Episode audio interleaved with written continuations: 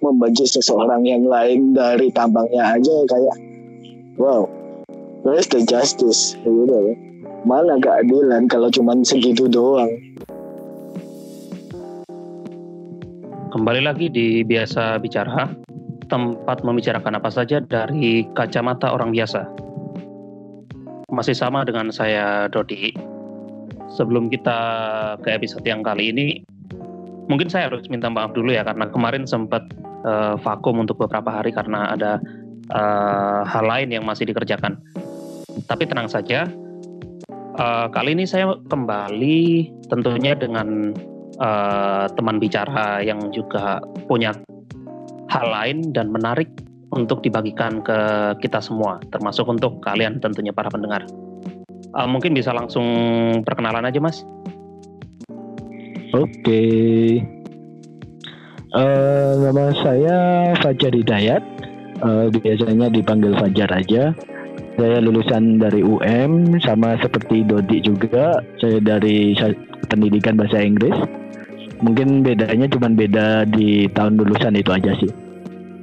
Oke, dan kesibukan saya sekarang ya nggak ngapa-ngapain sih selain jaga kafenya orang lagi manage cafe di daerah Soto Sawah sana. Daerah apa ini? Karang Ploso jadi kalau orang-orang mau mampir ya silakan. Kalau mau mampir sekalian promosi ya anu ya Jar daerah Malang Kabupaten ya? Ya kabupaten cuman mepet mepet sama kota sih. Jadi belakangnya UMM itu loh. Jalan Sasando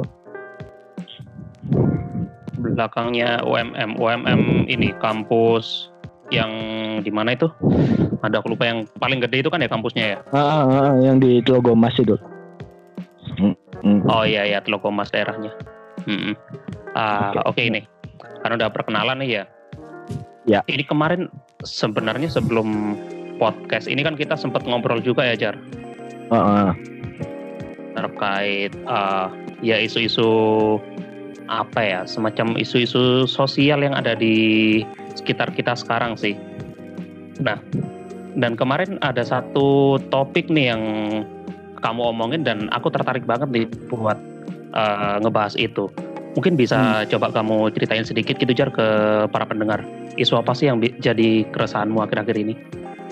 Uh, jadi gini, uh, akhir-akhir ini kan banyak sekali yang dipermasalahkan tentang kayak isunya si videonya Mbak Zara JKT48 yang bagian uh, dadanya dipegang sama siapa itu nama pacarnya atau siapa itu.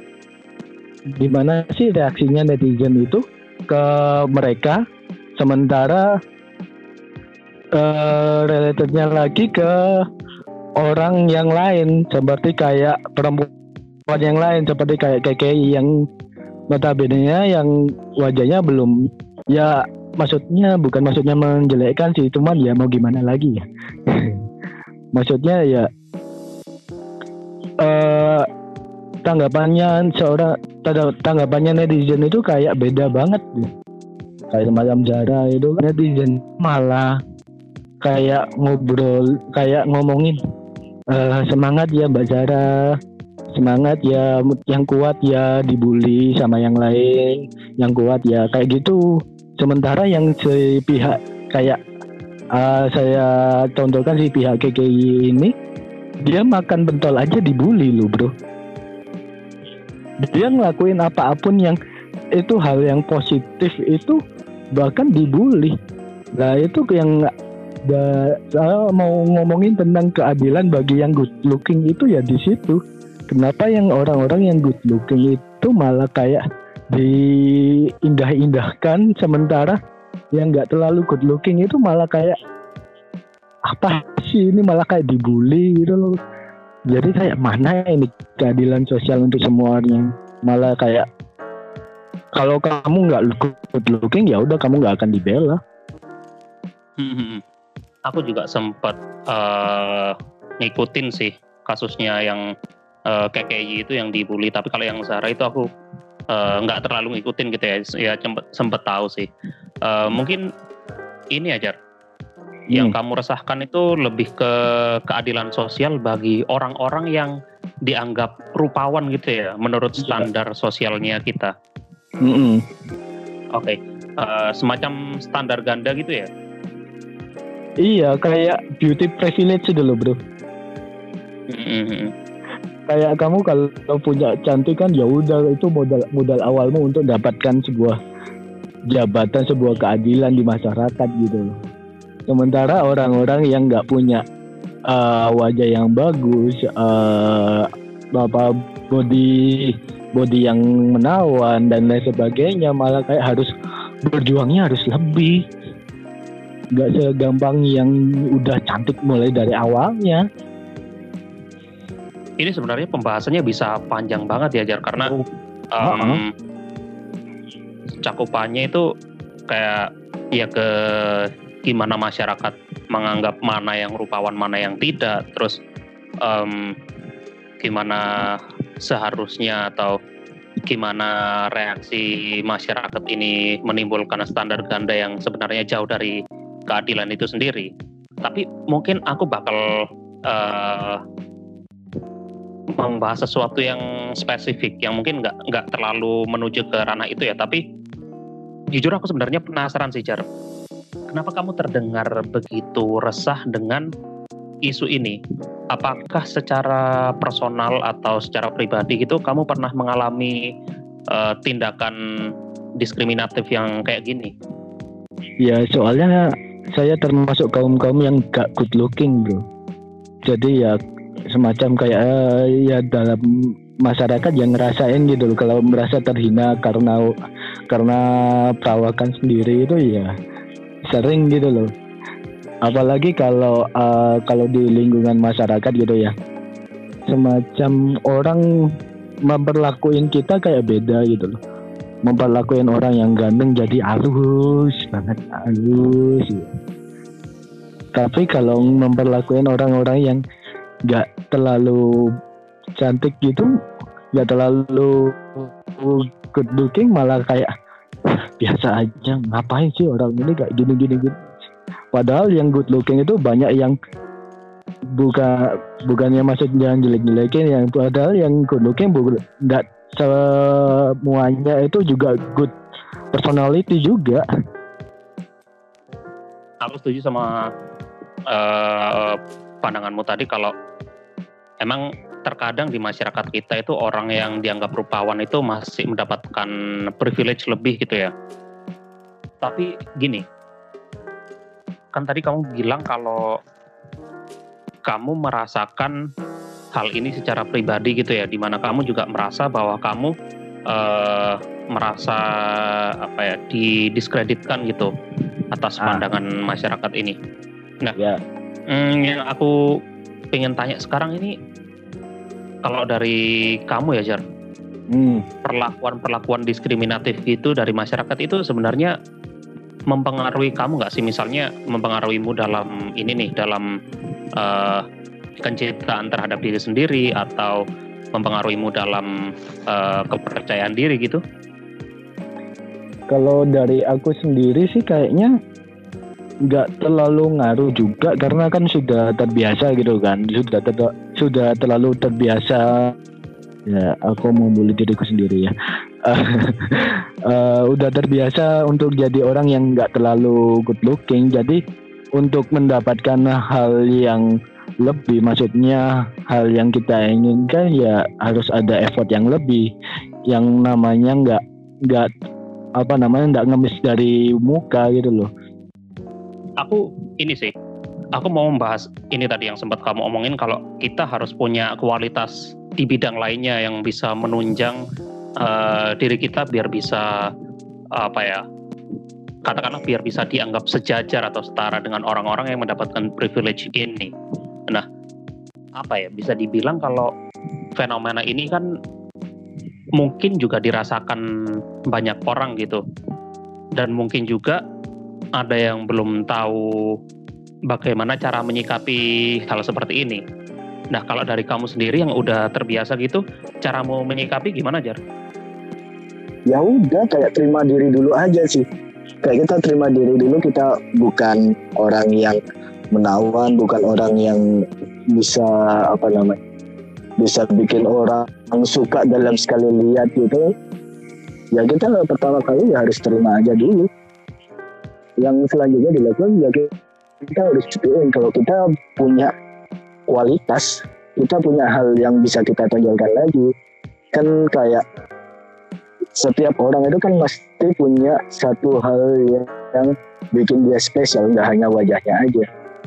Kamu harus nemuin apa sih yang bagus kamu bagus kamu di bagian mana. Terus ya udah dari, dari situ kamu bisa kembangin dari situ kamu bisa dapat perhatian orang. Jadi uh, kalau menurutmu sendiri kalau misalnya um, biar kita bisa dipandang lebih di masyarakat itu kita harus punya kualitas gitu ya. Tapi sebelum itu kita harus menerima fakta kalau kita emang mungkin kalau dibandingkan dengan orang-orang lain ya bisa dibilang kurang menurut standar masyarakat gitu ya. Uh -uh kalau misalnya kamu dikasih kesempatan buat uh, bisa ngomong apa pun ke orang yang masih mandang bahwa uh, menjadi rupawan itu adalah privilege yang sangat besar dan segala-galanya dalam hidup bersosial ini, kamu mau ngomong apa ke mereka? Uh, kalau aku punya kesempatan untuk ngomong ke mereka ya aku bilang kalau ganteng, menawan, cantik, dan semua hal itu nggak abadi. Semua itu hanya terjadi ketika kamu muda. Tapi ketika udah tua, udah hilang itu semua. Kalau kamu atau kalian semua yang masih mandang bahwa ganteng itu adalah segalanya ya, ya itu nggak nggak akan utuh nggak akan gak akan utuh selamanya bahkan bahkan bakal hilang nantinya yang utuh itu adalah hatinya. Kalau hatinya baik ya akan baik terus jadi ya kayak percintaan gitu loh. Kalau milih orang yang jangan jangan gandengnya aja tapi harus pinter harus punya kepribadian yang baik.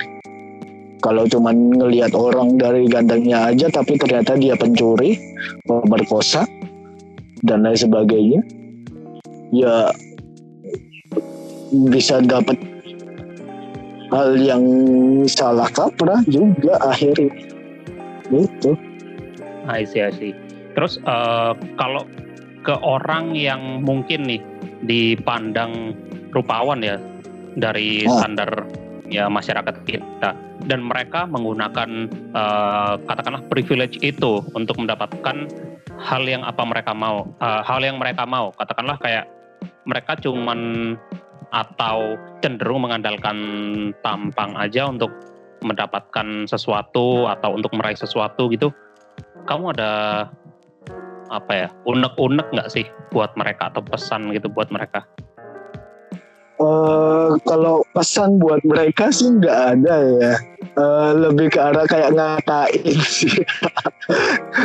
kayak gimana ya? You're lucky enough to get all of those things. You get the beauty, you get the attention of the people, and then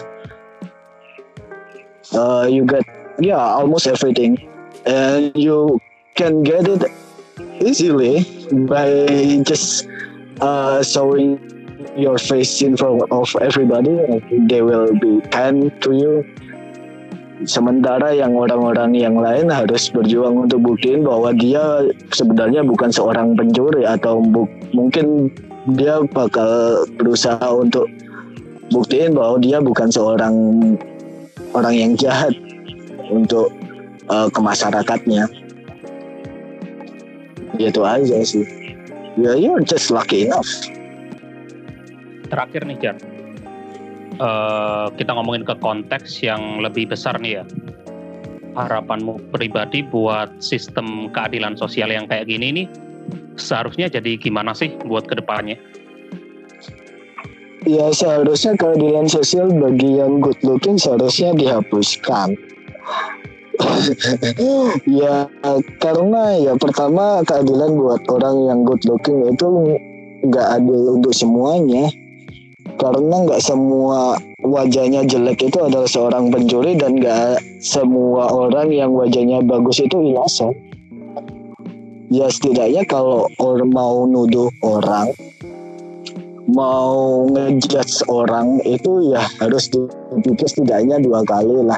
Setidaknya harus ada setidaknya harus punya dua sudut pandang yang berbeda. Misal kalau uh, ngelihatnya orang oh orang ini kayak cacat fisik atau mungkin orang ini punya kekurangan dan lain sebagainya ya jangan dilihat dari satu sisi itu aja. Dilihat lagi apa sih kelebihannya? Dilihat lagi apa sih bagusnya? Jangan langsung judge aja dari fisik gitu. Ya banyak dari gitu kayak pandangan seseorang dari pertama kali ngelihat aku aja kayak ngelihat orang yang mau uh, curi barang sering kayak gitu jadi ya seharusnya masih oke okay, was was nggak masalah. Was was nggak masalah tapi kalau udah bertindak untuk ngejas apalagi mempengaruhi orang untuk membenci seseorang yang lain dari tambangnya aja kayak wow where's the justice? Gitu ya. Mana keadilan kalau cuma segitu doang? Mana pikirannya orang-orang? Aku pikir Indonesia yang punya uh, sarjana yang segitu banyaknya ya kayaknya seharusnya bisa mikir setidaknya disempetin mikir satu menit aja dari waktu 24 jam yang mereka punya untuk pantas sekali aku ngejas orang ngakimin orang dengan wajahnya aja pantas aku untuk bilang orang ini jelek dengan wajahnya aja ya. Oke. Uh, tapi setelah uh, kita ngobrol panjang ini tadi ya Jar ya, uh, nah. kan juga kamu sempat cerita kalau kamu mendapatkan perlakuan yang mungkin kurang adil dari semua perlakuan ketidakadilan itu yang udah mempengaruhimu selama ini dan udah kamu alamin, kamu oke okay kah? Ya selama ini aku masih oke-oke aja, masih nggak terlalu parah gitu ya. Semis, uh, nggak sampai aku diteriakin maling dan orang-orang langsung datang gebukin aku nggak sampai kayak gitu. Cuman ya yang yang paling parah cuman uh, kalau aku dibilangin aku jadi bapak-bapak itu pak ini agak ya cuman itu aja sih. Semasa, sementara saat itu aku masih umurnya 18 tahun dan 18 tahun jadi bapak-bapak wow berat sekali itu bro ya gitu oke oke oke. Oke kalau gitu. Uh, demikian episode podcast kali ini. Terima kasih aja udah bersedia buat jadi teman bicara di uh, episode kali ini. Oke oke oke. Ya terima kasih. Sama ya sama-sama juga sudah jadi uh, tempat ngomongin hal-hal kayak gini. Sebenarnya ini hal kecil cuman ya juga untuk diomongin sebenarnya. gitu. Uh, ini nggak Jar, kamu mau promo-promo nggak? Mungkin promoin kafemu tadi lagi atau mungkin ini, kamu kan fotografer ya, mau promo-promo ah. ini nggak? Kerjaan? Oh, sekarang foto fotonya lagi apa namanya lagi vakum dulu. Ini lagi fokus apa namanya lagi fokus di kafe. Oke yang mau uh, ngafe-ngafe samping sawah melihat uh, pemandangan uh, kota Batu dari kejauhan ada lampu-lampunya dan ada pemandangan gunung penanggungan dan sawah yang hijau. Bisa datang ke kafe kita di Ardi Coffee. Ini punyanya Pak Ardi bukan punyanya saya sendiri. Saya cuma minutes cafe ini biar jadi lebih ramai lagi. Jadi kalau kamu yang lagi lewat di Jalan Sasando di depannya Soto Sawah itu kalian bisa mampir ke kafe kita masih ada promo kopi tubruk gratis tiap pembelian oke okay. Oh mantep. Kalau misalnya aku di Malang, aku mampir sih Jar. Tapi masalahnya aku gak di Malang sekarang. Aduh. Oke oke. Oke oke. Oke kalau gitu uh, terima kasih buat para pendengar yang udah mendengarkan sampai selesai dan sampai jumpa di episode berikutnya. Bye bye.